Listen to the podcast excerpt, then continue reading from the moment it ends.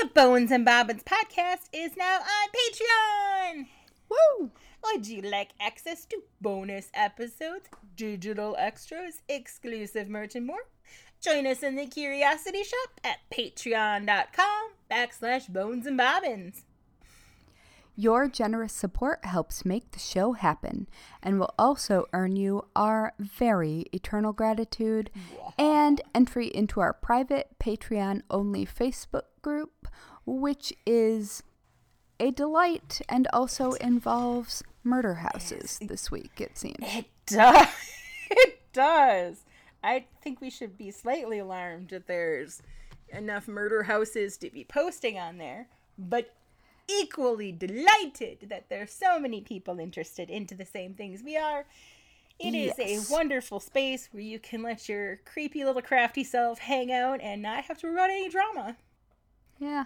And to be fair, it really was a questionable life choice that that realtor made to include those kitchen photos. Seriously, I think that one's Just even more questionable than the living one room one that I found because the living room, like, I can understand that carpet, blah blah blah, but that kitchen one, like, dude, just mop that, get a Swiffer, like.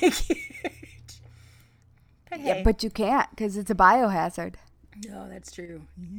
I don't imagine they have the insurance required to do that. oh, that's fun. Yeah. Anyway, ew. Uh, that is that is enough of that. Um,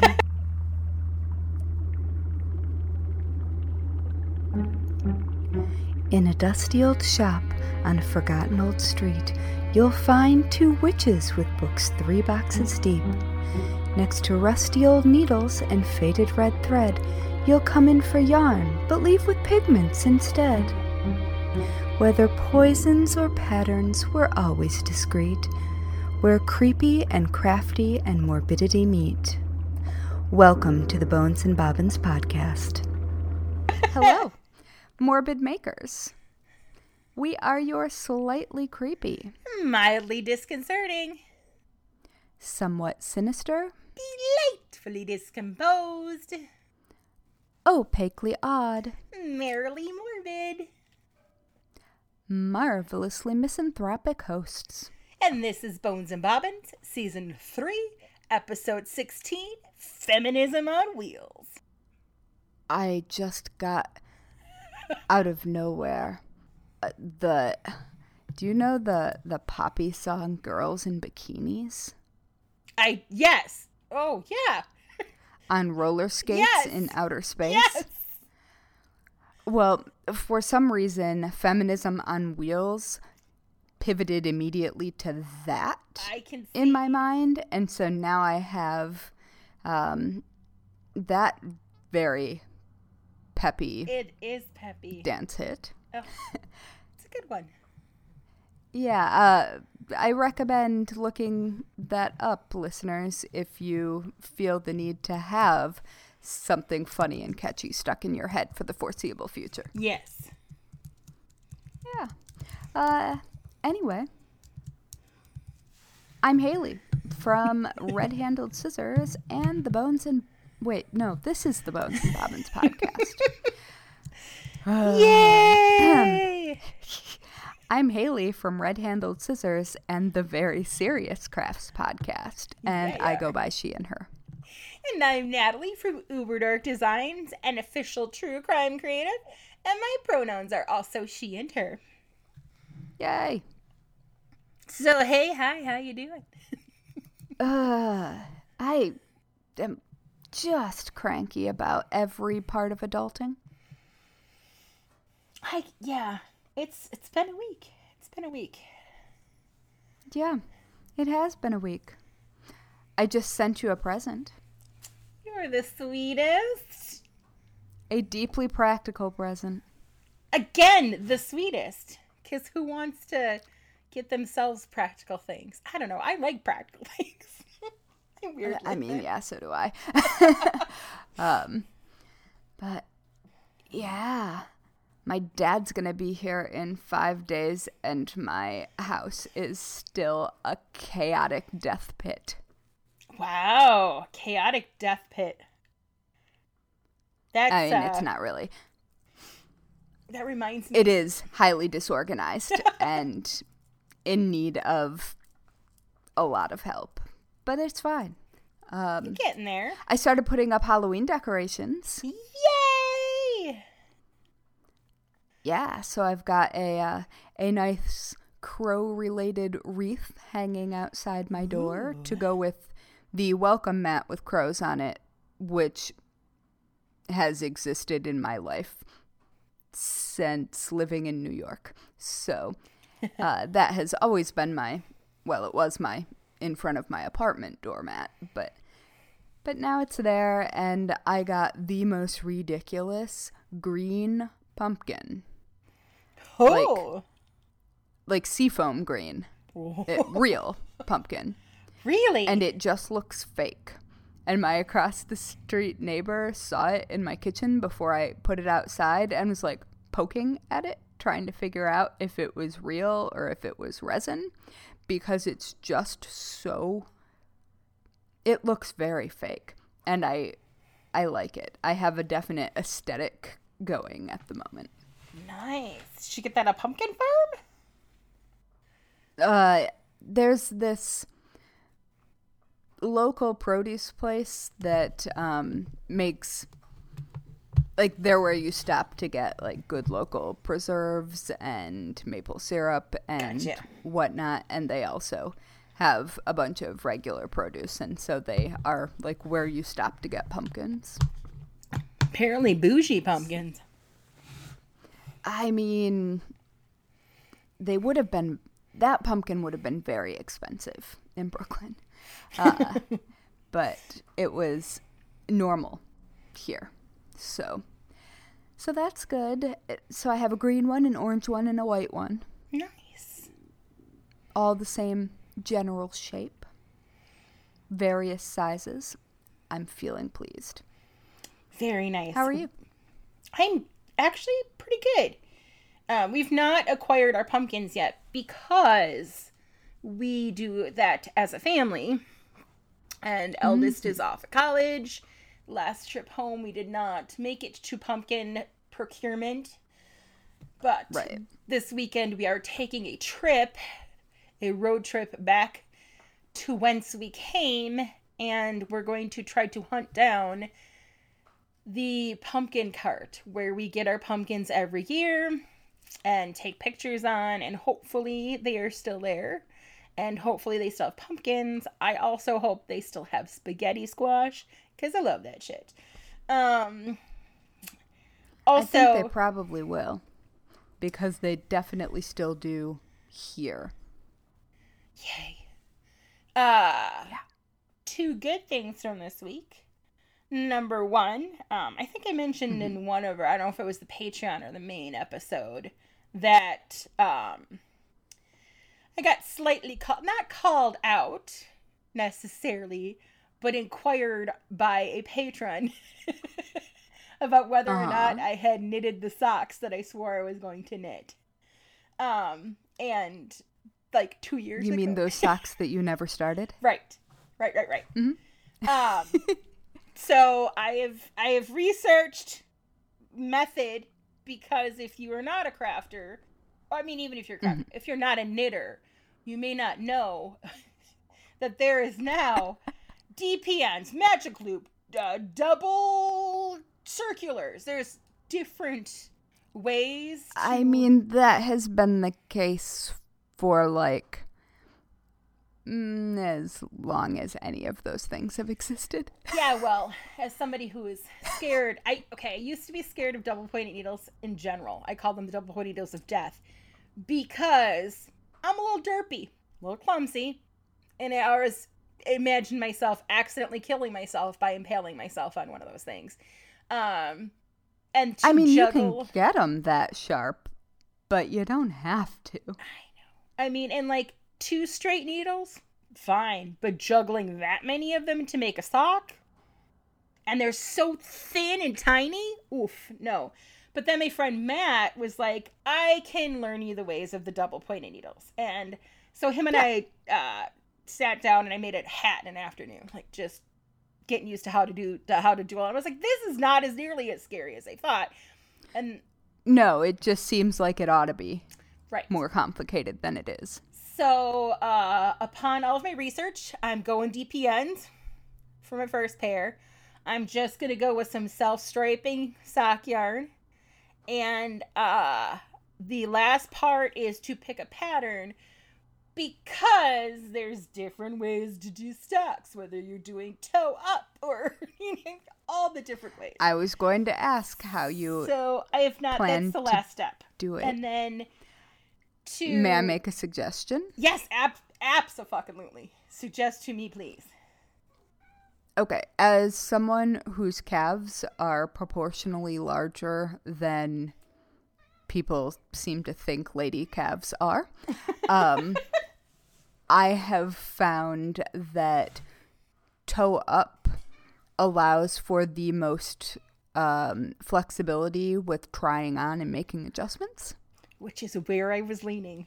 So yes, Yep. it's decided. And also, it's really fun to turn the heel. and then by the time you're done with any of that complicated stuff, and turning a heel isn't actually complicated, it just seems like it is. Yeah. It's just short rows. Like, that's really it. just short rows. Um, it's just short rows that don't make sense if you don't think geometrically, but once you do it once, you will totally understand. You've heard it here, folks. And I'm doing toe up. No, I promise. Like, Yep. I was super, super intimidated. I started doing um, toe up mostly to avoid having to do Kitchener stitch. valid, very Um, valid. yep, because I, I hate it. yeah, But I don't know many that truly like it. no. But I think it's a good. It's a nice way to start. Yep. Um, you can get like a better, smoother, um, like more rounded toe finish if you're doing um, uh, top down. But Yeah, I don't know that unless you're using like very specific made to measure to your foot um, patterns for very specific like hiking or something it doesn't matter So this all is a bit of a victory for me because I will overthink myself to death and over research myself to death. Have a podcast. Um, so the fact that I was like, I'm gonna figure this out, and I've honed in now. Now I also built in. I'm also building in an accountability factor, um, and I have found that there are people that will either hang out with me or knit along with me or basically I'm gonna have a little online craft coven. so like i'll cast on socks with you i love making socks awesome. So boom. That's one of my big wins for this week. i would then- have to find my yarn and needles and Yeah, I have to pick I have to acquire I have to acquire sock yarn and needleage this weekend. Um which makes oh me do you have the book knitting rules um, by Stephanie Pearl-McPhee I do not. her sock recipe Mhm. is what taught me how to make socks. Perfect. I will add that to my list of things to require this weekend. I cannot remember if it is top down or toe up, but it completely demystified all of sock making. Nice. I need that. Yeah. Um. So yeah, and I'm just gonna get because I have actually have a friend that does. eh, There's so many amazing yarn dyers out there, and here's the thing: Oh yeah. Most of them do sock weight, and I'm like, Yeah. I'm a chunky gal. I like, I'm a, I'm a four and up. that's that's where I love. Uh, so I, but now I'll be able to um, to get yarn from people that I adore. Uh, Lady Pearl is the lady that I adore, Lindsay. Um, so that's good. And then I also discovered because when I do creative designing work, Mhm. I like to have stuff on the background. Usually it's podcasts, sometimes it's a show. Uh, and this week I discovered a show. Now I watch it on Discovery Plus, um, so I'm not sure like where it airs on regular TV, but it's called We Bought a Funeral Home. And at first I was like, nah. It is so fucking delightful. And the gist is this British family who is living in, Ca- in I almost said Canada, in Canada. In Canada. They moved from Toronto to a small co- town called Dresden, and they buy a 12,000 square foot funeral home to Oh, that's a fucking gigantic funeral home. to remodel into Like- their personal home. And it I have several is- questions. it's wonderful. Ask away, I may know the answers. Oh no, I mean, I have noticed um, that mm, the most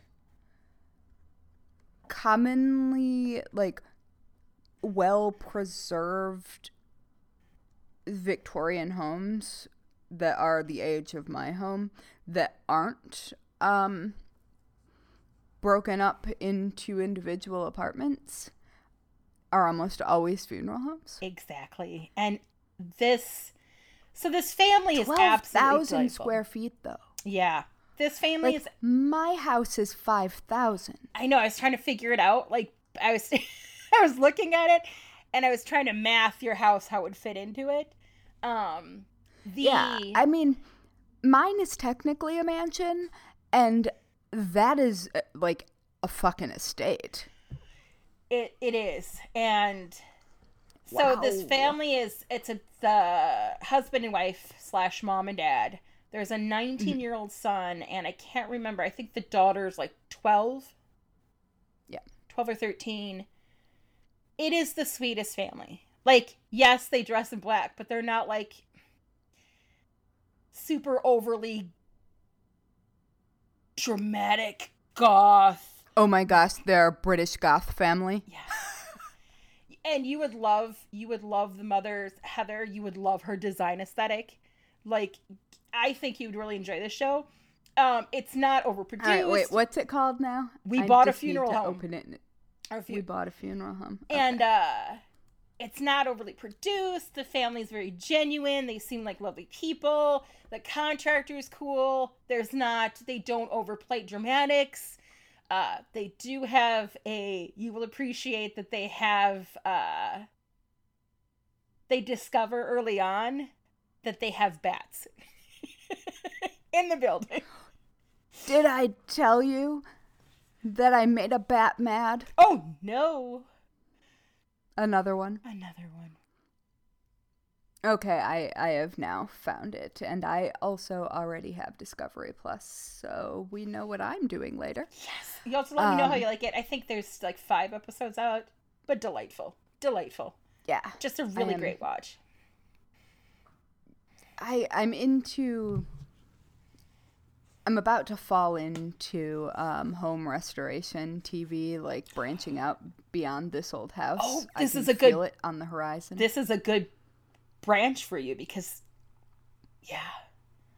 There. Oh, I want to say all of the things, but you're gonna watch it, so it's great. All right, Oh, well, it's I will text you excitedly. Yay! um, and possibly uh, chatter excitedly at the Facebook group. Um, but yeah, so I I think that I mentioned on the last episode, or maybe the Patreon episode, that the Murder Shack came down.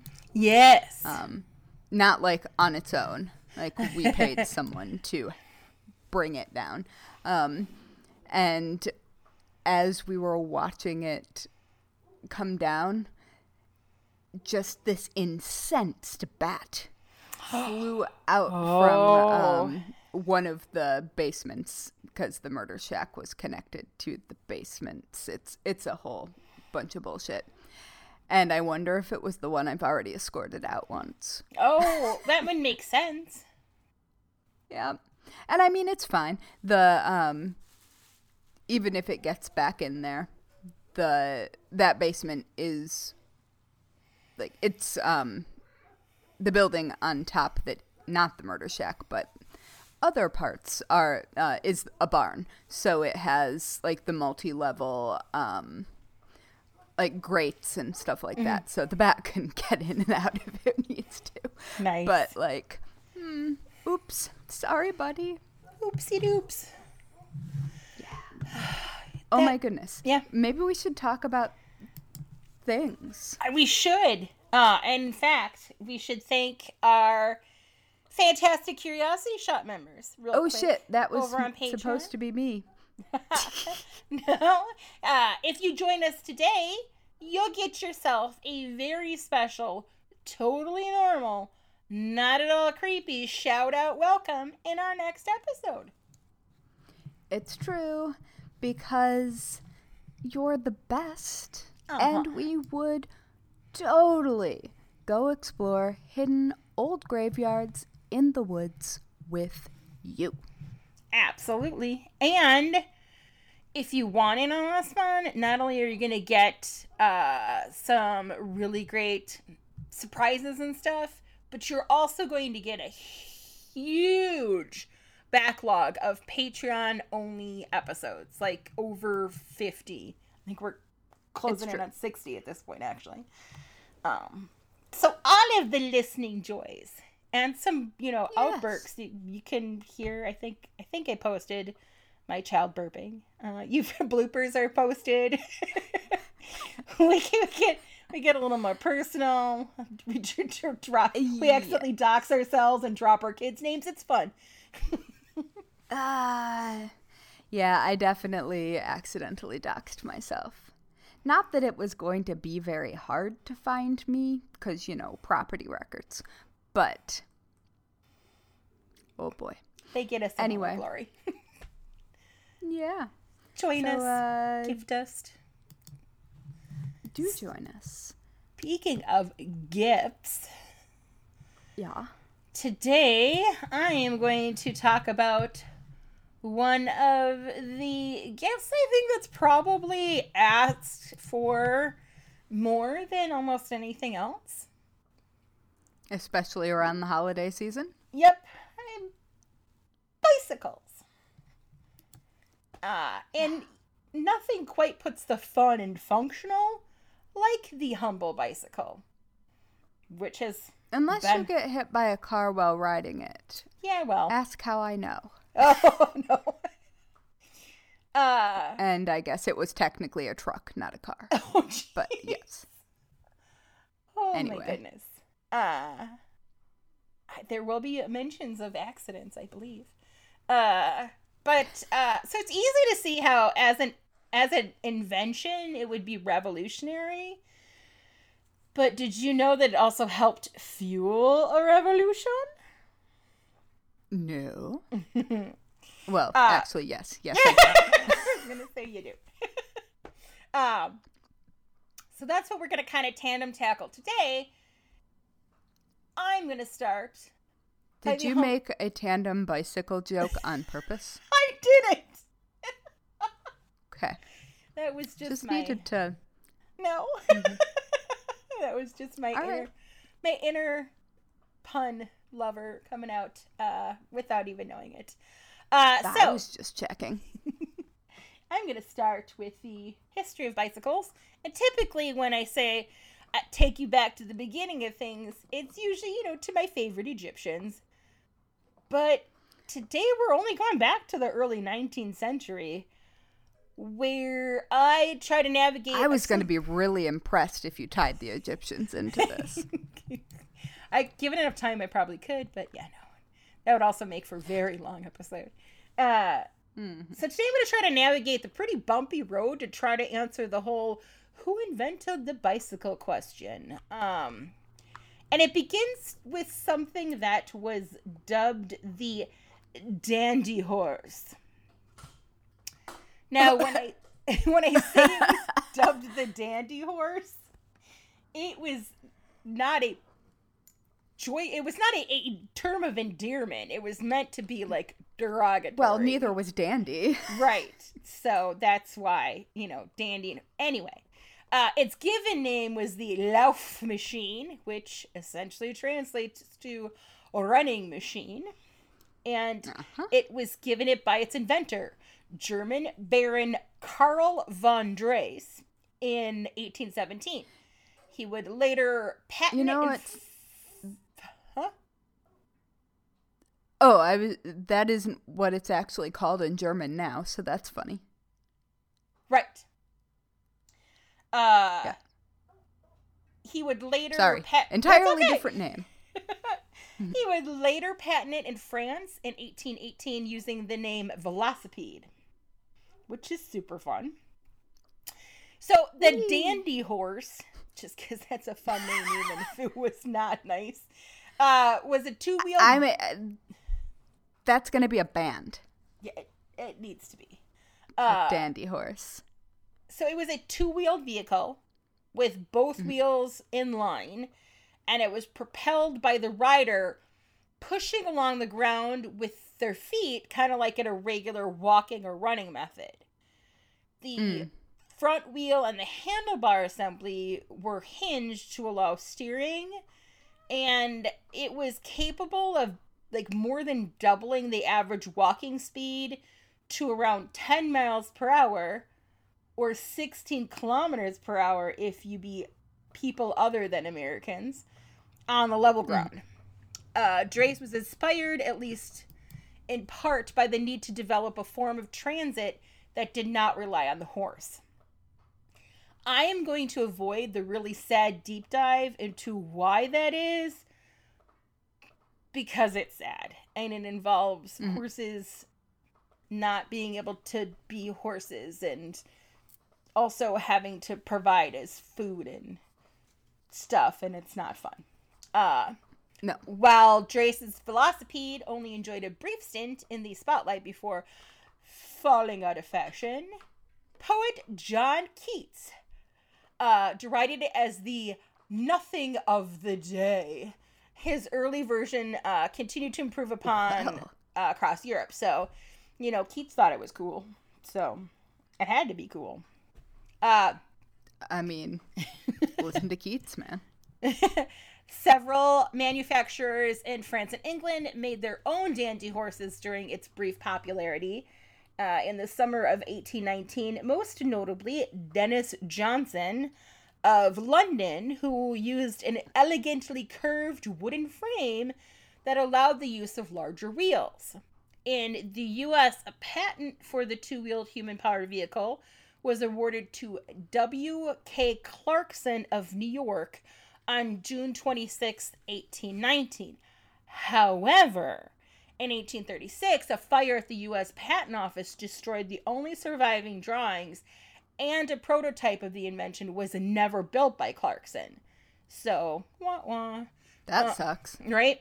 Dandy horses first appeared on the footpaths of Mannheim, Germany in 1820, but they were heavy and cumbersome, which pretty much then caused riders to prefer to operate them on smoother pavements instead of like back roads and trails.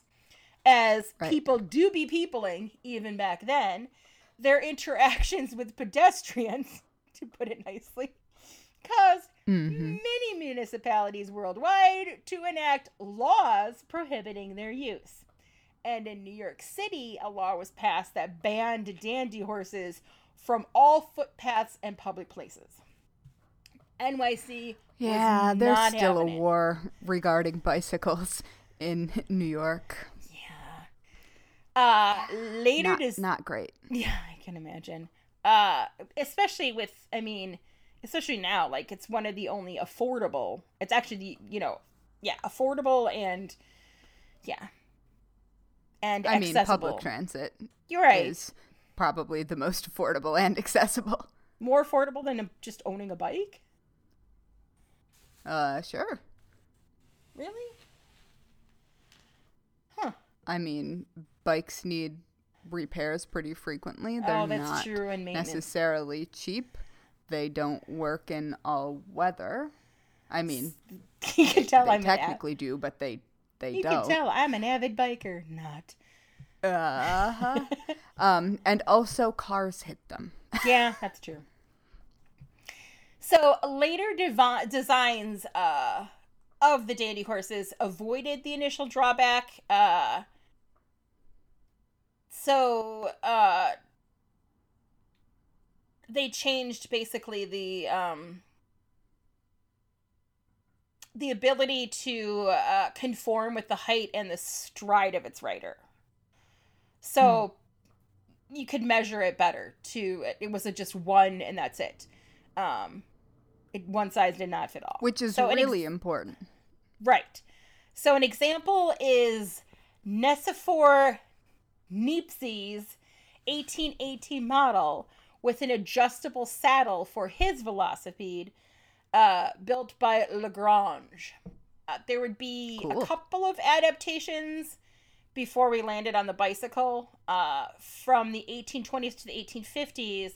The mechanics and principles behind the Draisine, which is another word for the, um, obviously, because Dre's, uh, his invention would be seen in some three wheel or tricycle or and four wheel or quadricycle options uh, that would attempt to use pedals, treadles, and hand cranks, but their extreme weight and high rolling resistance pretty much doomed them. It was just pretty much too too big for the average person to be able to to maneuver and to propel forward. Uh, however, Fair enough. Those are heavy. Yeah. Willard Sawyer in Dover successfully manufactured a range of treadle operated four wheel vehicles and exported them worldwide in 1815. And those are just some examples of the variations. The first mechanically propelled two wheel versus just, hi, I'm walking this thing, uh, is believed by some to have built, been built by Scottish blacksman Kirkpatrick Macmillan in 1839. A nephew later claimed that his uncle developed a rear wheel driven design using mid mounted treadles connected by rods to a rear crank similar to the transmission of a steam locomotive. Proponents hmm. associate him with the first recorded instance of a bicycling traffic offense when a Glasgow newspaper reported in 1842 an incident in which an anonymous gentleman from Dumfriesshire bestrided a velocipede of ingenious design, knocked over a pedestrian in the Gorbals, and was fined five shillings. However, the evidence uh, can. But th- it was of ingenious design. Exactly. I like that they had to include that. Right. Uh, the mm-hmm. evidence connecting this with Macmillan is kind of weak. Um, mainly because it is highly unlikely at the time that Artisan Macmillan would have been termed a gentleman. And the report is really not clear on how many wheels this ingenious design had. So, some people say that it might have been faked by his son. Either way, I think it's a wonderful story. Um, a similar machine was said to have been produced by Gavin Dalzell of Lesmagraw, Lesmahagow, I'm sorry for mispronouncing that. I have no idea how. I forgot to look up the pronunciation that one, but it's Les. Where's I think it's the location? Les Mahago, around 1845. There's no mm. record of uh, Dalzell ever having laid claim to inventing the machine. It is believed that he copied the idea, having recognized the potential to help him with his local drapery business, and there is some evidence that he used the contraption to make his wares into the rural community around him. A replica of That makes sense. Right. A replica still exists today in the Glasgow Museum of Transport, and that exhibit holds the honor of being the oldest bike in existence today. So it makes sense cool. that um this guy would make this machine. My dad was a tool and die maker, and I can't tell you how many times if we didn't have a part for something, you just go friggin' make it like it in my head it makes sense that he would be like i need something that's going to do this to so that i could get you know my things into this next town or around it makes sense to me that he would then build that one thing for him for that purpose and not be like hey sure. i'm going to suddenly become a bike smith um I, begin- I don't think that I knew that your dad was a die tool maker. That's oh, that's yeah. cool and it makes a world of sense. yes, absolutely. Uh, yeah, it's uh, and just something he totally loved to do too, and he still does. Um, it's yeah, that's my dad. I loves him. Uh, but beginning in the 1860s, several different French inventors, including Pierre Lallement, Pierre Michaux, and Ernest Michaux, Michaux, sorry, Michaux and Michaux, developed prototypes with pedals attached to the front wheel. These were the first machines to be called bicycles, but they were also known as bone shakers for their rough ride. Ooh. The first documented producer I think there's a bicycle bar called Bone Shakers in New York. that would make sense, and that's pretty awesome. I think Jeremy used to go there. That's cool. I like that. I think maybe it is owned by a Blackheart of Joan Jett and the Blackhearts. nice. That makes it even better. I think. The, And this might not exist anymore. This is from my misspent youth. Oh, that would make me sad. Uh, the first documented producer of a rod driven two wheeler, treadle bicycles, was Thomas McCall of Kilmarnock in 1869. That design was inspired by the French front crank velocipede of the Le Mans Michaux type. In hopes of adding stability, inventors such as Eugene Meyer and James Starley later introduced new models that sported an oversized front wheel. Dubbed penny farthings or ordinaries, mm-hmm. these oddly shaped machines became all the rage in 1870s and the 1880s and helped give rise to the first bicycle clubs and competitive races. What made them oddly shaped was the giant front wheel that was believed to help with shock absorption and speed. Uh, while it was a difficult, dangerous machine, it was simpler, lighter, and faster than the safer velocipede of the time. Two new developments changed this situation and led to the rise of safety bicycle. The first was the chain drive, originally on tricycles, allowing a gear ratio to be chosen independent of wheel size. The 2nd was the pneumatic bicycle tire, which allowed smaller wheels to provide a smoother ride. Now, the nephew of the man responsible for the popularity of the penny farthing was largely responsible, ironically, for its demise. So James Starley had right. James Starley had built the Ariel Spirit of the Air high wheeler in 1870, but this was a time of invention and when chain drives were upgraded so that each link had a small roller.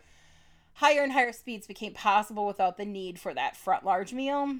Um, Mhm. And beginning in 1884, an Englishman named Thomas Stevens famously rode a high wheeler bike on a journey across the globe. So that's pretty fun. Hmm.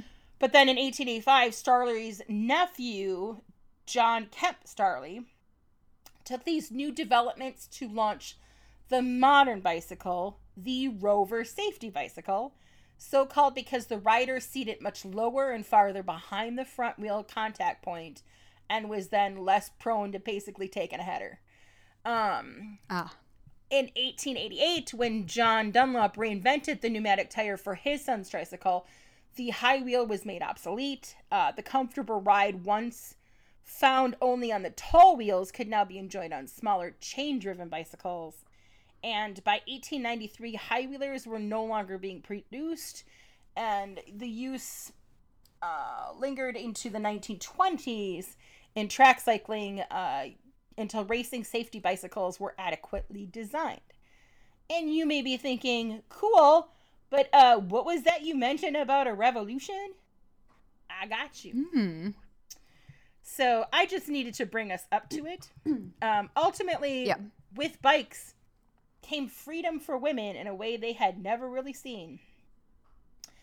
A type of safety bicycle was designed specifically for women, in particular with a drop frame, in order to accommodate women's clothing.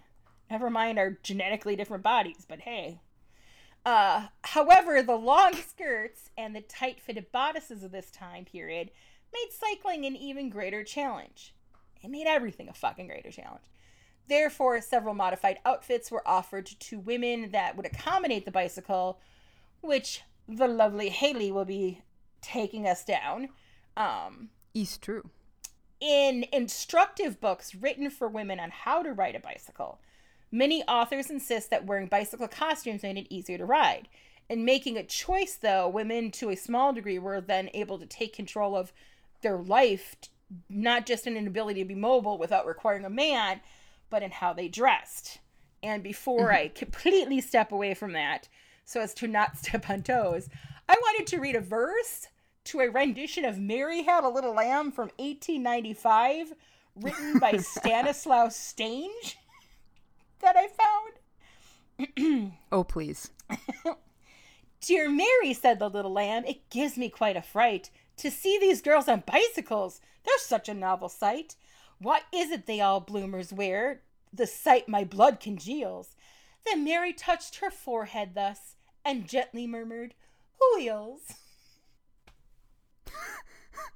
okay, back to the freedom of transportation. Yeah. During the late 19th century, doctors began encouraging everyone in the public to exercise more often, and that helped pump up the popularity in the activity of cycling. Uh, but we mustn't encourage too much freedom for women, so doctors would Oh, no. push narratives to keep them from doing so, quote, excessively. In 1895 Dun, dun, article, yeah. Uh, in an 1895 article in the Literary Digest, reviewed literature from the time period regarding bicycle face, and noted that the Springfield Republican warned against excessive cycling by women, girls, and middle-aged men. The the bicycle face was described as a face usually flushed, but sometimes pale, often with lips more or less drawn, and the beginning of dark shadows under the eyes, and an always an expression of weariness. I mean, that's me on the daily without any So. I was gonna say me. but you know, go off Springfield Republican. These are we've got bicycle face. right. It's not rustic bitch face. It's bicycle face. Bicycle ah, face. These articles pushed forth the belief that excessive cycling made women vulnerable to many diseases, such as developing an exophthalmic goiter, appendicitis, Ooh. and internal inflammation. His article was subsequently discussed and analyzed in the Advertiser. Overall, these diagnoses reflect on how doctors during this time period viewed women and their bodies as weak, which is ignorant and stupid patriarchy. Yeah, Uh, clearly they have never encountered a menstrual cramp. right. Oof. Uh, another concern doctors had about women riding bicycles was over their sexual health. Doctors believed that the bicycle saddle taught masturbation to women and girls. Riding Man, I astride, wish. Right. Riding astride anything was seen as too masculine for any proper women. These physicians wrote Have in they detail. met horses? Even horses, yeah. Uh, the side saddle. Uh, these physicians yeah, I wrote in detail in medical journals about how the bicycle could be used for masturbation.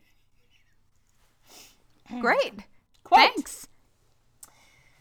If you're wondering, quote, the saddle can be tilted in every bicycle, bicycle as desired. In this way, a girl could, by carrying the front peak or pommel high, or by relaxing the stretched leather in order to let it form a deep hammock like concavity, which would fit itself snugly over the entire vulva and reach up in front, bring about constant friction over the clitoris and labia. This pressure would be much increased by stooping forward, and the warmth generated from vigorous exercise might further increase the feeling. Wait, they used all of those words? Allegedly, Because, like, current medical texts don't Right. even refer to the clitoris. Right. Uh, but also, like, great. Thanks, man. For the uh, tutorial. but I mean, let's face it, they weren't really concerned about sexual health. It, it was really sexual morality. and the fact that the bicycle had potential to awaken sexual feelings in women not only threatened their sexual purity, but it also threatened to destroy gender definitions and context of sexual morality. Uh, Oh add, no. Add to this the freedom it gives, and it was another way the bicycle was seen as blurring the definition of masculine and feminine characteristics, which, oh my goodness. My Shit, shit, shit. at the same time as male doctors were stating the capabilities of women and the weakness of our bodies, even though they don't fucking know because they were guys, in relation to the bicycle, bicycle enthusiasts disagreed with the medical assessment and asserted that the physical activity was good to improve one's health and vitality, and women began to express what their bodies were capable of for themselves through magazine articles. Women like Mary Bisland, Mary Sargent Hopkins, and Emma Moffat Tyng contested medical commonplaces and promoted new ones in their place. These women stated that cycling brought long and active muscles back to life and helped riders feel better emotionally and encouraged women to use their own experiences with the bicycle to determine their own physical limits and not what doctors had said. These women brought to public attention the positive aspects that help women riders. The bicycle not only makes them literally stronger, but also more confident in their own abilities.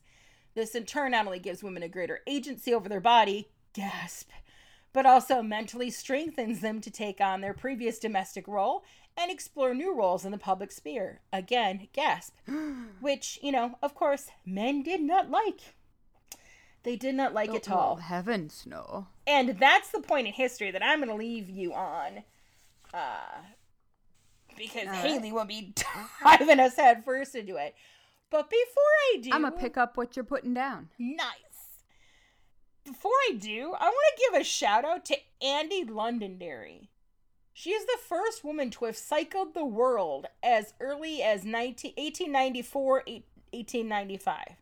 Because badass women are my favorite, and I shout them out when I can. So, Hot damn. that I is- love it when right? I was like, get it, girl. Um, so that uh, that's how bikes came about to be, and uh, how doctors are dumb. Uh, no, that's not right. Um, male doctors of that time I period. I mean how they neglect the physical anatomy of women. right, and I, I have to find. I have to. It's a it's a questionable source on that quote. I'm guessing somebody translated it in a way that they felt because back then they were calling hysteria the vapors and putting people in, you know, if you had excessive orgasms, you were going in a, into like a mental ward. It was not. I don't think that they described it specifically as such, but the gist of the deal is uh that's how you could, and that's how they said no. Hmm. I mean, hmm. All I have to say is my bicycle and I have not become that familiar. right? Like I don't. I mean, maybe that's why all those chicks take cycling classes, but I would like to think that there'd be like a whole take this thing because this is. I would think if it was popular, it would, or common, it would be. We talk, we share. I mean, there's there's a reason that padded shorts for bicycling exist, and it's because it hurts when you hit the seat. Yeah, which you know, again, like, you think that it would be better constructed, but. Um, yep, smash, smash, smash. All right.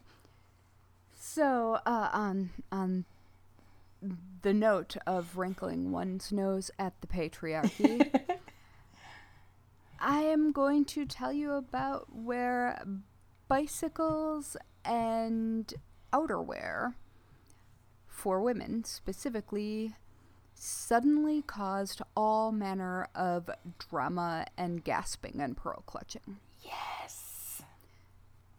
Yeah. So, um, I'm going to tell you about Victorian dress reform and the Rational Dress Society. So, at about the same time ish, um, in both the United States and in England, the first wave of feminism was mm, slowly but firmly roaring to life, I would say. Um, and the beginnings of the United States dress reform movement started in about 1871 with names that you probably recognize, specifically Elizabeth Cady Stanton mm-hmm. and her neighbor Amelia Bloomer. Um, and they started wearing a set of clothing designed by Elizabeth Smith Miller, who is Stanton's cousin. And, you know, when you think of of the name Bloomer, I'm going to go ahead and give Amelia Bloomer a nod with regards to bloomers. So, yo, what's up, Amelia Bloomer? Um, so this this made a bunch of people, especially men, pretty mad.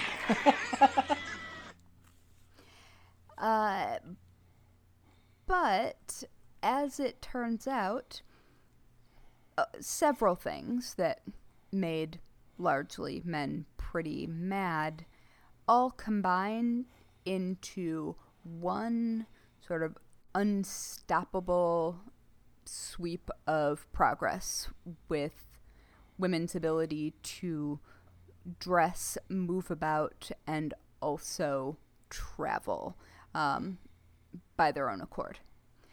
And so that deciding factor was, as you mentioned earlier, the bicycle. And by the 1890s, bloomers were solidifying their place in women's dress. Yes. Yes. And so we will move on to the Rational Dress Society, which was formed in London in 1881. And when we're talking about these kinds of reforms and these kinds of moral sensibilities with regard to dress, I think it's important that we point out that we are talking about the rising middle class and upper class women. Yes. We are not talking about poorer women who have long needed or who have long done and worn items and done jobs that wouldn't necessarily align with um, proper feminine sensibilities. Uh, so we're definitely talking about specifically high society women um, for the Rational Dress Society. This was specifically high society women in London. But um, much like the suffragette movement that was also happening at this time um, in the US, we're also very specifically talking about women who had enough money and social standing to withstand the scorn of the men they were offending. Yeah, it was so, definitely not um, intersectional. Ooh, goodness, no. Alright, so there is an interesting article that um, I was looking at on newspapers.com that was talking about this particular history and specifically about the Rational Dress Society in London, which I think is especially interesting because, I mean, it involved people with titles, and it's always kind of fun when you've got titles but also it was truly organized in the way that I feel like only Victorian London could organize things, like with rules and shit, and offices, and like hierarchical structures within the group. Yes. So making um, it far more difficult than necessary. yes. So in 1881, um, a group of high society women gathered in London to form the Rational Dress Society. And this was intended to make specifically Victorian women's dress more practical and more comfortable and more healthful. So, within the society, the group actually came up with criteria for the perfect dress, Ah. which included one, freedom of movement, two, absence of pressure over any part of the body. so, you. apparently, sorry, bicycle seats. um, no more weight than is necessary for warmth, and both weight and warmth evenly distributed.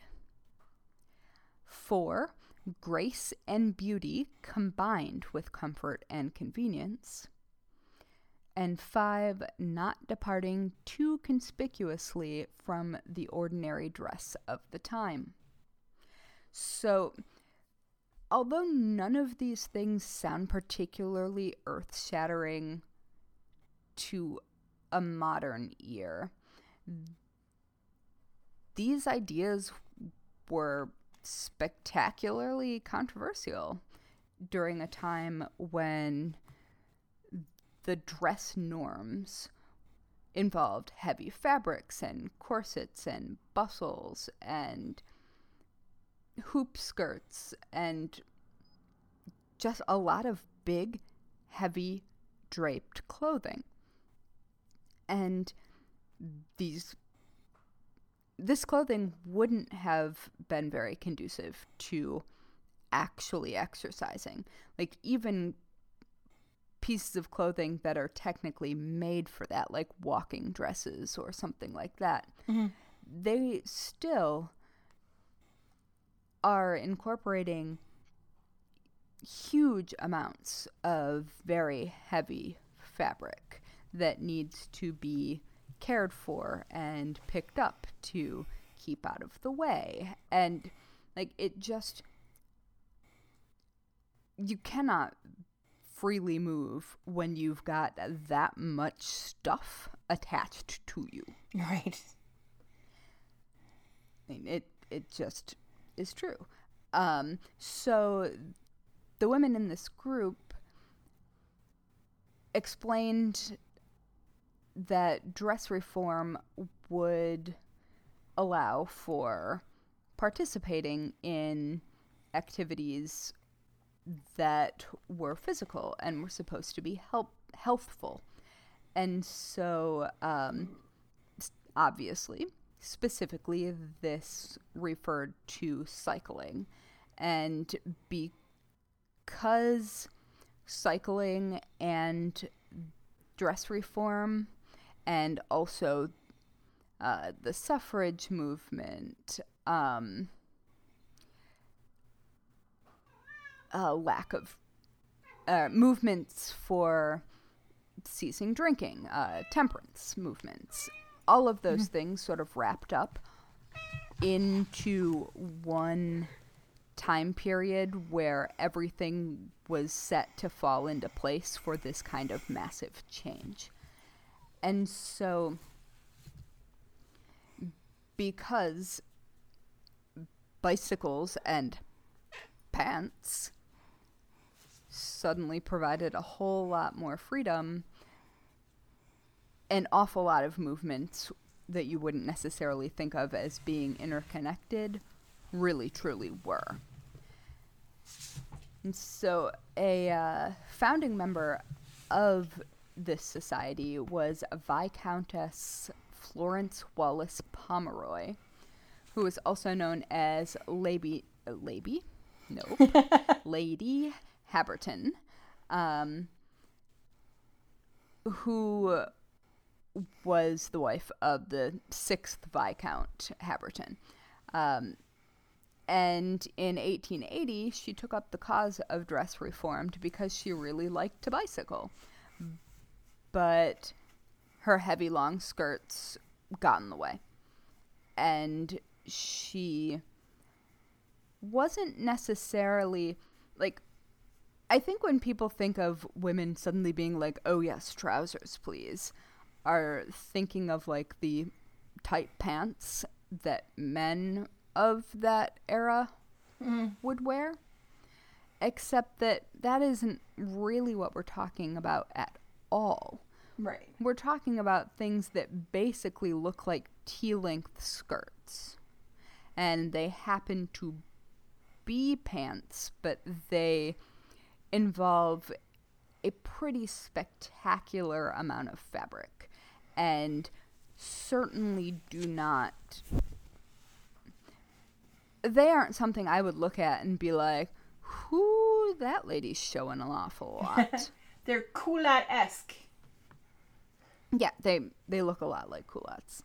Um, and so she specifically championed reform dress, which consisted of baggy pantaloons worn underneath a knee-length skirt.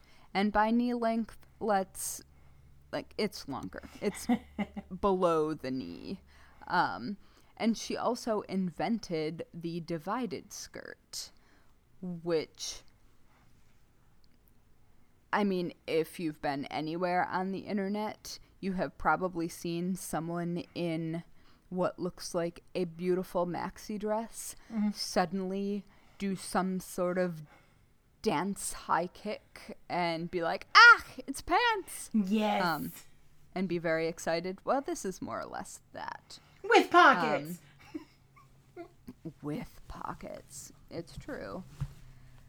And so I think my favorite part of this, well, actually, let me read you the, um, there's a newspaper uh, excerpt that announces the founding of the organization, which I find to be especially delightful. So this is from, um, excuse me, uh, July of 1881 from uh, London News. And it reads The Rational Dress Society. The Rational Dress Society, under the presidency of Viscountess Harberton. Oh dear. I have accidentally clicked. oh no. right.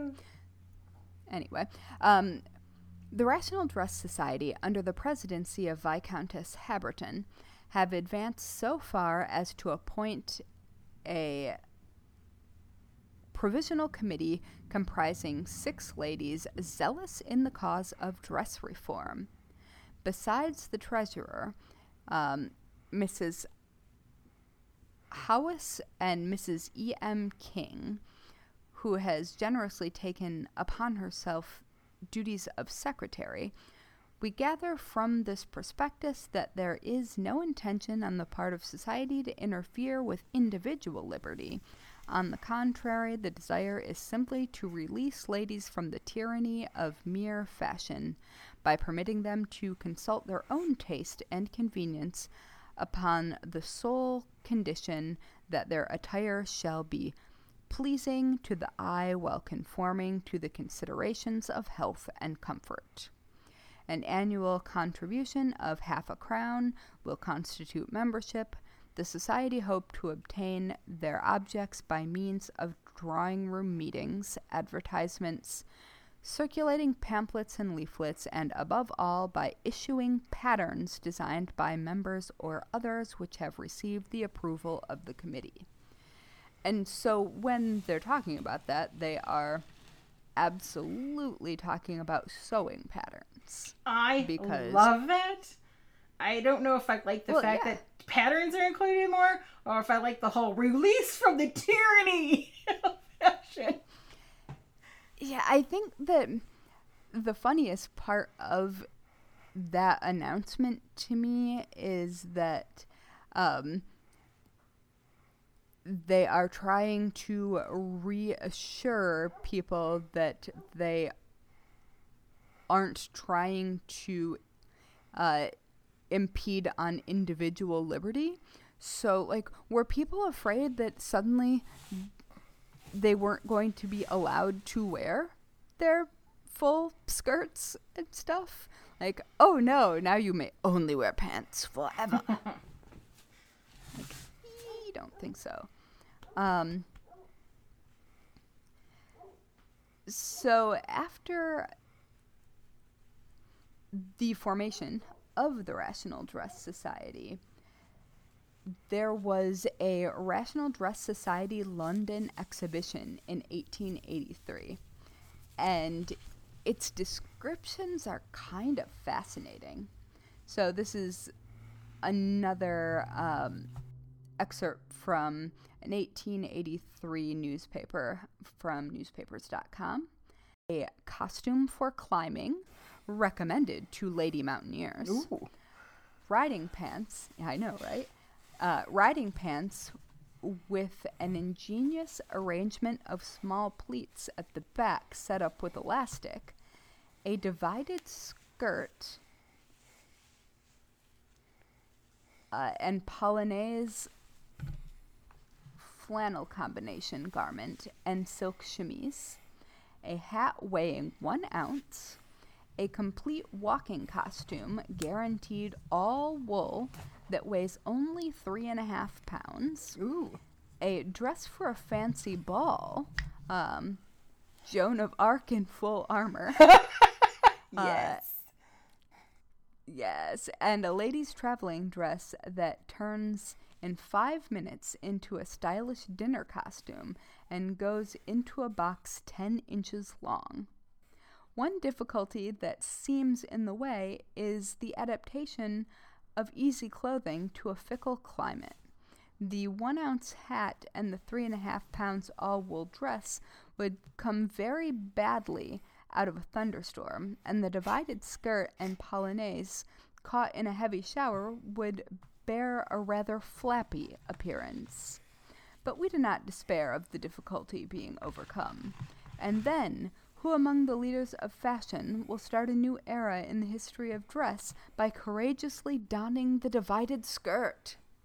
Courageously. So that is I want Yeah, to I see That all of the things in the exhibit.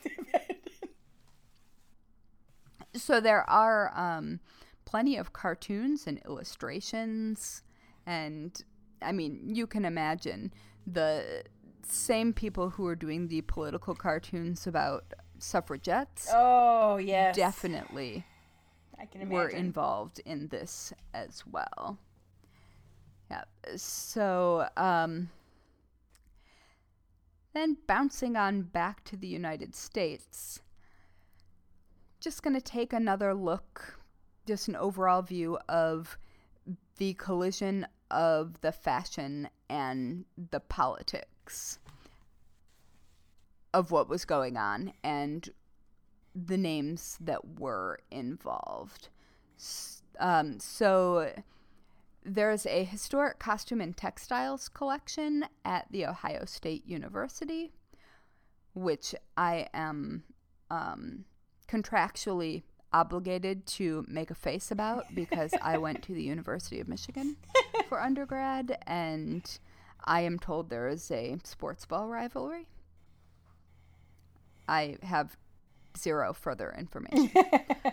but anyway, um, go blue. so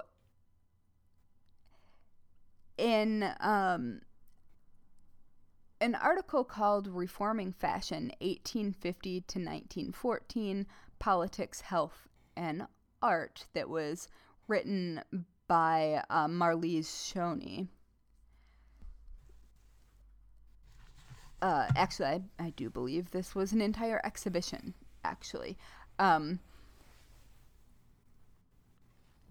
has a collection of all of these different varieties of clothing that were being tried out during the dress reform movement that began in the late 19th century um, and continued through the early 20th century. So, silhouette changes were obviously already very much happening, especially in like what we know about for Victorian fashions.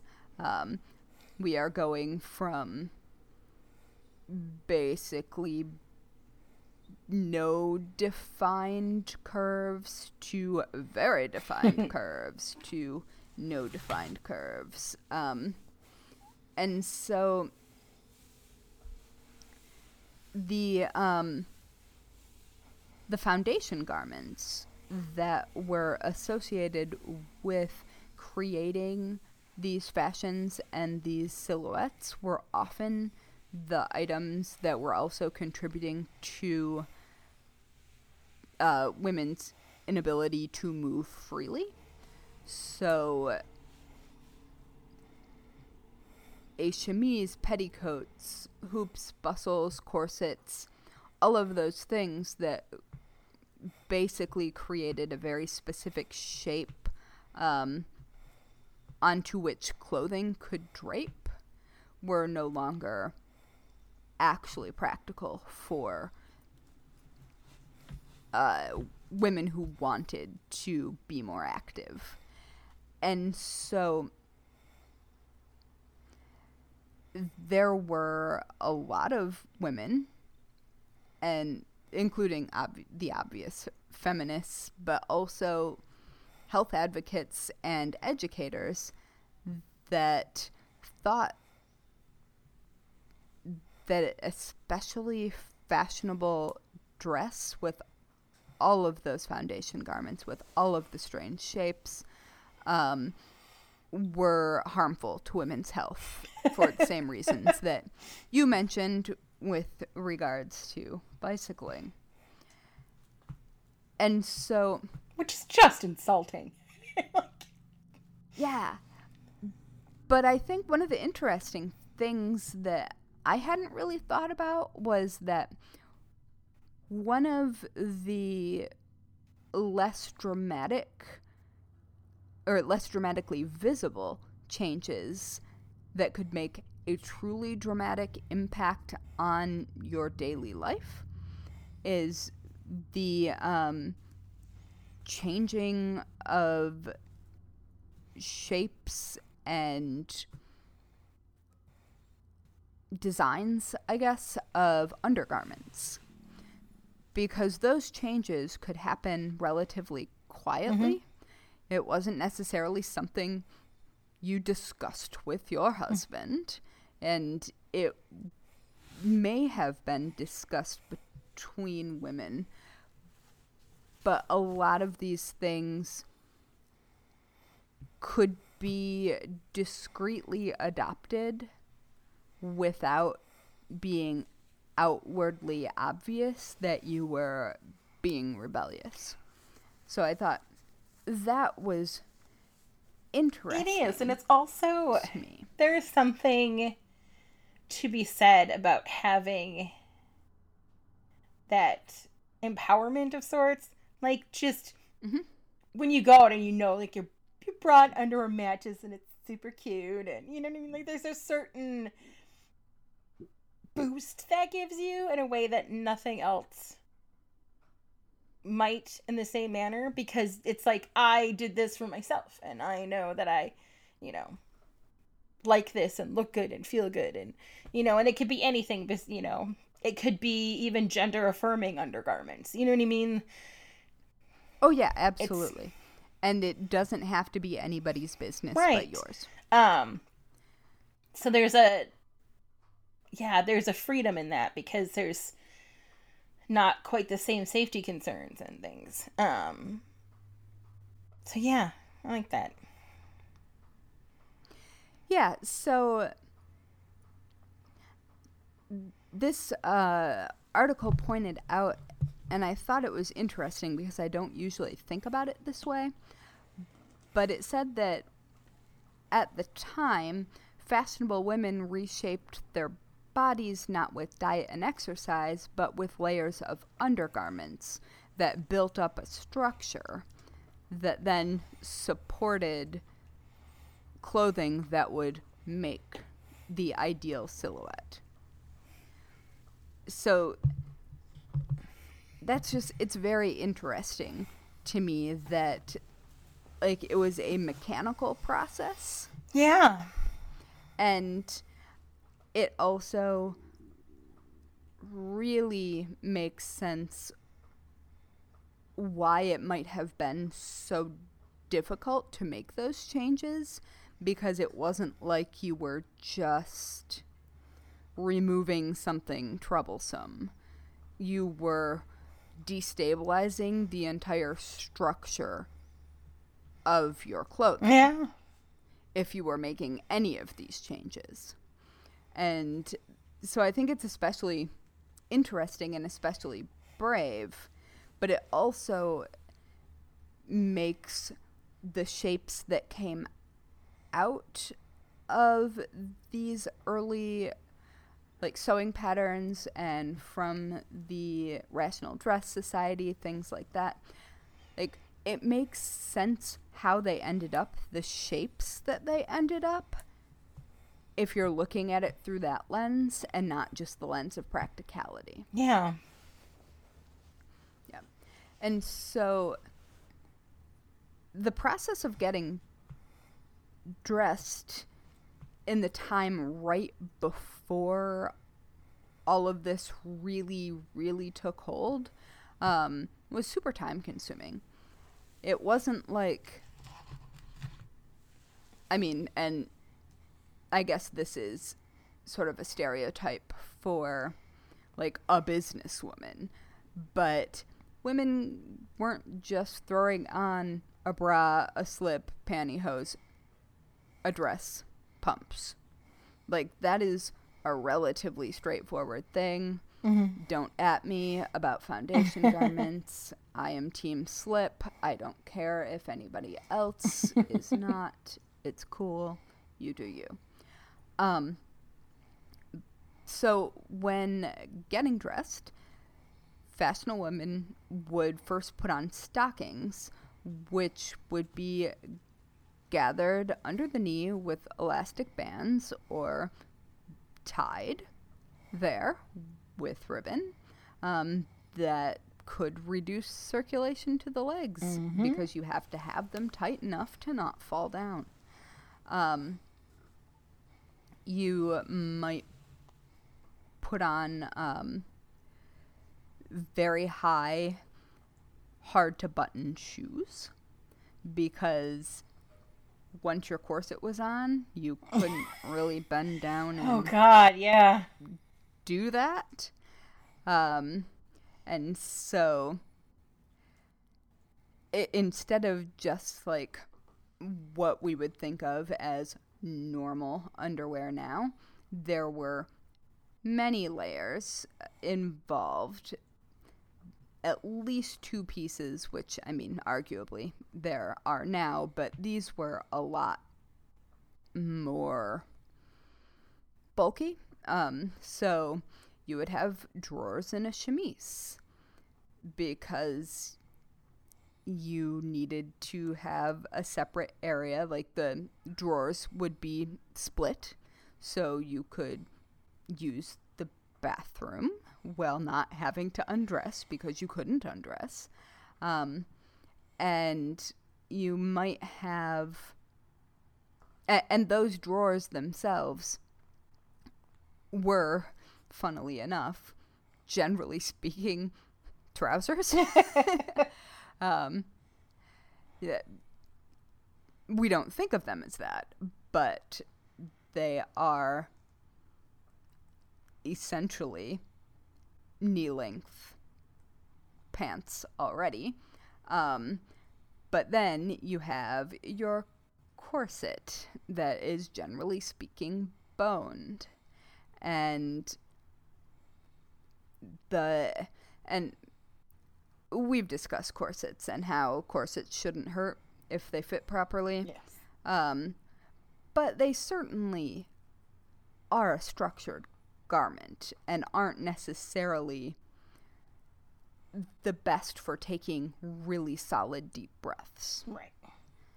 And I mean, you certainly cannot say, pick up something off the floor that you dropped, no. um, anything like that. So, um, once you've got that on, then you've got a corset cover, and then a bustle, you know, to make your butt look really big and your waist look really small.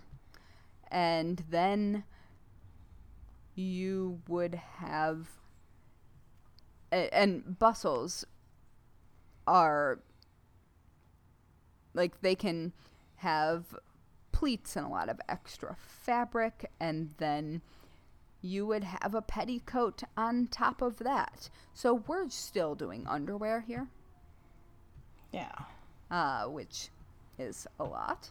Um, and then you might put on a gown, which might also have a boned bodice. So, in addition to the boning in your corset, and your skirt might be stiffened, there may be additional fabric in the back for fullness. And that's like reasonable weather You're still gearing if it's up. It's cold. Yeah, if if it's cold, then you know you might have a jacket that would also maybe be beaded. Um, basically, uh, according to this um, exhibition in uh, at Ohio State, a complete outfit could weigh as much as twenty five pounds. Wow. Yeah. I mean, that's getting reasonably close to like wearing fire. I was just Google. I was just looking up how much that weighs. Yeah, I think it weighs about 50 pounds, I think. Um, but I might just be thinking about the axe. I don't know. Anyway, so you can see how frustrating it would be to be like, you would be exhausted before you even started doing any physical activity Right? just by way of dealing with the sheer amount of weight and bullshit that you are under. And Firefighter gear weighs around 45 pounds. That's just the the clothing aspect. That's not including any firefighting accoutrement that may be tacked on as well. uh yeah. So I I think that if you've got all of the mask and the axe and all the tanks and all the nonsense also connected, it weighs about as much as I do. Oh gosh. which is like what that that's that's a lot of bullshit and i'm just imagining uh ladies at this time walking around with me on their backs. J- just like yo. Like hanging in the most inconvenient ways. Like around the waist upside down. Like anyway. Um so uh, long full skirts they were the first thing that reformers were like uh no because they were actually a practical and health hazard because you would drag them on the ground and then bring in whatever the hell was on the ground eh, back. I indoors. often thought cleaning those would have been a bitch because the bottoms are always so dirty. Yeah, I agree. Um,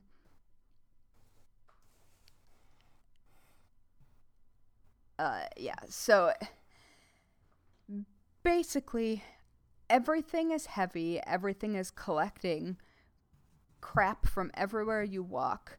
And then imagine wearing all of those undergarments that are weighted in all different directions and trying to walk upstairs. Oh god, nope. Up, possibly down, nope. Yep. because when you hold it all up, you couldn't even see over it. Yeah, and so the reformers, they weren't looking for like, oh, let's get naked and run around outdoors. They're like, we don't want to fall and bust our shit, and we don't want to walk around with a toddler on toddler like on Yeah. three different places.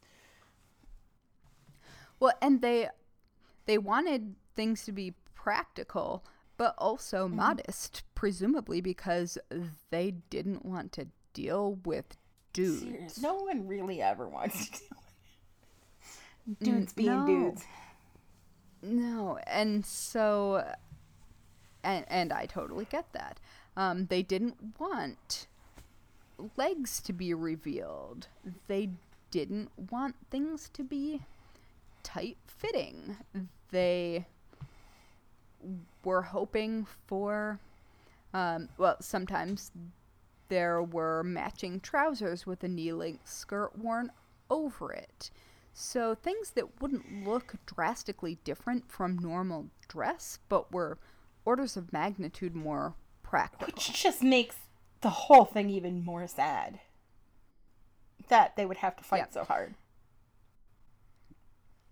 Yeah, and the funny thing is, like, trousers, uh, specifically the ones called pantalettes, had been worn under skirts in France um, since the early 1800s. And they were later also very fashionable for young girls. And they were also being seen. Um, and I believe this is still in France, specifically for like gymnasium outfits. Presumably, this was like uh, gender segregated activities, but um, they so they were absolutely wearing pantalettes as those outfits way earlier than the rest of society would would be familiar with, I guess. Um, and trousers were al- also often worn by women in um, sanitariums and in communal societies because it's easier to move Right. and easier to get dressed. Um, so though trousers were not in wide and varied use outside of what I just described, um, Elizabeth Smith Miller, who I mentioned earlier, who was um, Stanton's cousin, adopted that costume for everyday dress because uh, it was practical and comfortable. And then she introduced it to her cousin, Elizabeth Cady Stanton, and to Amelia Bloomer, who is the editor of The Lily, which was um, a feminist track that was devoted to temperance and women's reform. And so the uh, so then Bloomer began wearing the shortened skirt and trousers, and then wrote about it in the Lily, and then a local newspaper in Seneca Falls, New York, um, basically said something nice about it, and then other newspapers also wrote about it and then nicknamed the clothing style the bloomer. and so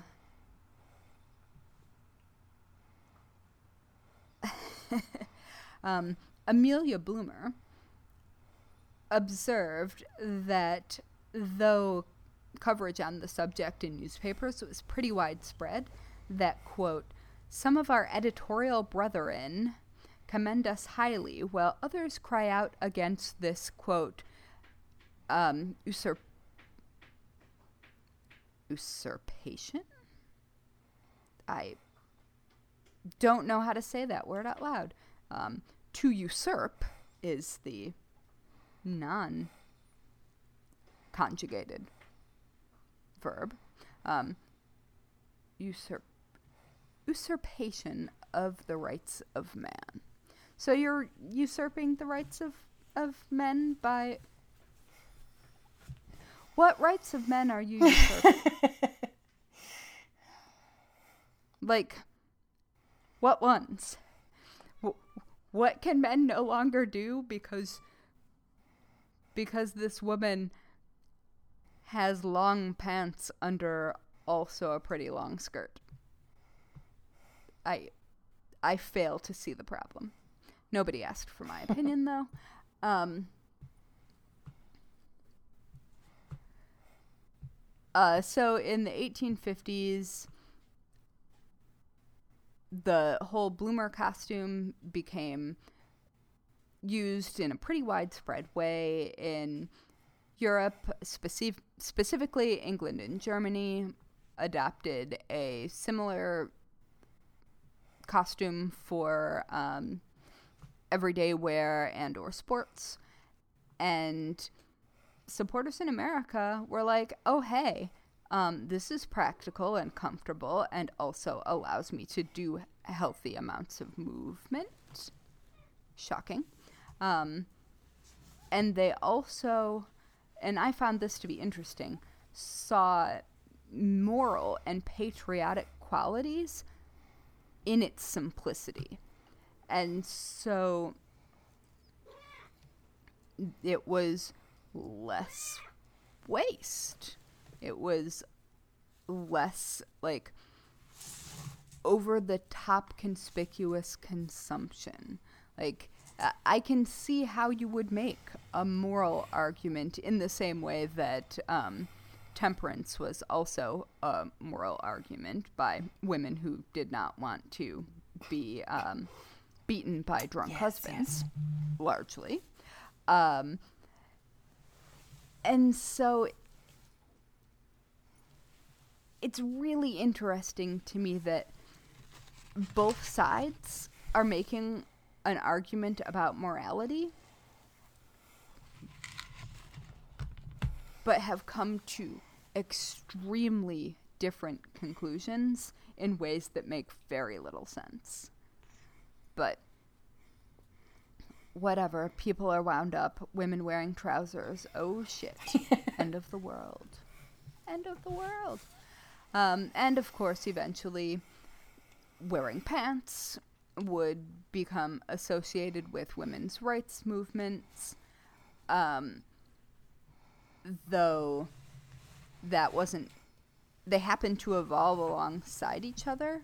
And I'm not entirely sure that the people who were advocating for reasonable dress for like riding a bicycle were necessarily all in with all of the other aspects that are sort of tied into women being able to move around in society more easily. Mm-hmm. Um, but it's also not surprising that all of those things came together when they did and around the groups that were involved. Kind of a perfect um, storm. Yeah, yeah. And so women uh like pants as it turns yep. out. Yep. And they didn't ever really go away again, which I think is kind of fascinating. Um, there are just so many different directions that this can that this conversation can go. Like there are emancipation suits, which are like a union suit. So you know, one um, one piece long underwear, like that were that would have been a really dramatic improvement, probably over many, many layers of undergarments, even though we think of it now as a bit much. Um, and those undergarments could also be purchased in separate parts that buttoned, suddenly making it possible for you to maybe use the bathroom more easily or dress yourself. And so there are just a lot of places in daily life that dress reform sort of unexpectedly shows up in. But um, rational dress and dress reform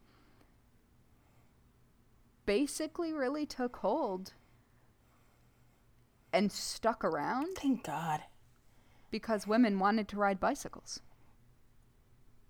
And that's kind of cool. It is very cool.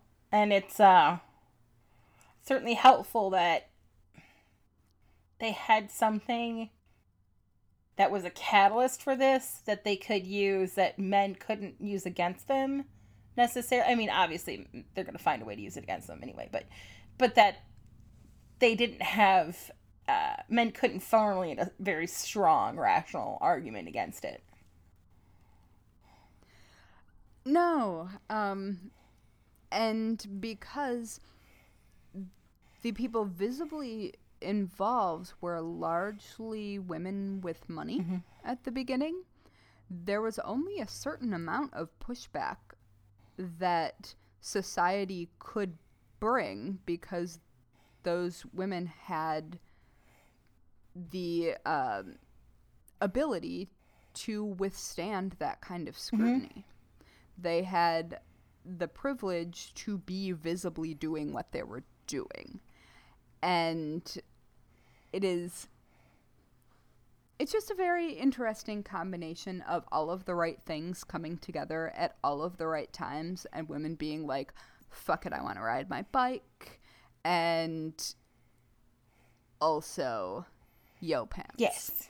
so so yeah that is um, just a a glancing outline of Victorian dress reform, but it gives you the general idea. And there are a couple of interesting stories that I found that I will share in Patreon about early adopters, um, one of whom had a doll made of her that was in full men's dress that was extremely popular um, in like toy selling for little girls. That's awesome. and yeah it's really cool. So um, i'll talk about that on patreon but this is you know a, a little glossing over of dress That was reform lovely. Do you know what that brings us to? I can guess. I bet it's The weekly, the weekly. worst way worst. to die. Way to die. Indeed. All right, what's yours? Uh pretty much just anything bike related. Like I, with my luck, I would get something caught in a wheel, fly off, and just you know manage to crack my head spectacularly. I did land on my head when I got hit by the SUV. Oh jeez. Not ideal. So I'm actually going to agree with you. I'm going to go full. Uh, well, I guess getting hit by a truck while riding a bicycle. That's Because I know it sucks because I have done it. yeah. Don't do that again. I will be completely honest and say that I just do not ride my bicycle very often anymore at all because of it. Oh, that makes sense. And I mean, this was a very, very long time ago. But yeah, so, uh, you know, wear a helmet. Yes, absolutely. Do you? Even though that seems to be waning right now Yeah. Do in popularity again. it? Sh- it shouldn't. Protect the noggin, dude. nah, it's bullshit. Right? Do you want to Always. ride bikes with us and be spooky internet friends? Or maybe just be spooky internet friends? Because bikes can be scary. You can find us at Bones and Bobbin Yes. on Instagram, Facebook, Twitter, all of the social medias. Or you can just go to bonesandbobbins.com. Yes, you can definitely go to there. It's where the show notes live. Um, and don't forget to rate and review this podcast, specifically if you like it. It's totally fine for you to skip that step if you don't, because that's cool. We don't need to be for everyone. But if you like us, please do rate and review because it pleases the internet gremlins. And that's how we show up in recommendations so that other morbid souls can find us. Bring forth the morbid souls! All of them. Oh, and we have received special dispensation to feed those internet gremlins at any time of the day. So, Anytime. So it'll be all right. Yeah. And on that note, Mm-hmm. let us leave you with some advice that you should never, Yes. ever forget. Lock your doors. And don't, don't run with scissors. Don't do it. No. Nope. Hmm. Not even a little bit. Oh my goodness. And on that note, goodbye, everyone. Have a good rest of your week. Goodbye. Each episode of the Bones and Bobbins podcast is written and researched by Haley Pearson Cox and Natalie Hoyce. Our music was composed by Loyalty Freak Music. You can find us on Instagram, Twitter, and Facebook at Bones and Bobbins. Subscribe now on Apple Podcasts, follow us on Spotify, or check us out wherever you listen to your favorite podcasts so you won't miss a minute of our strange and creepy content.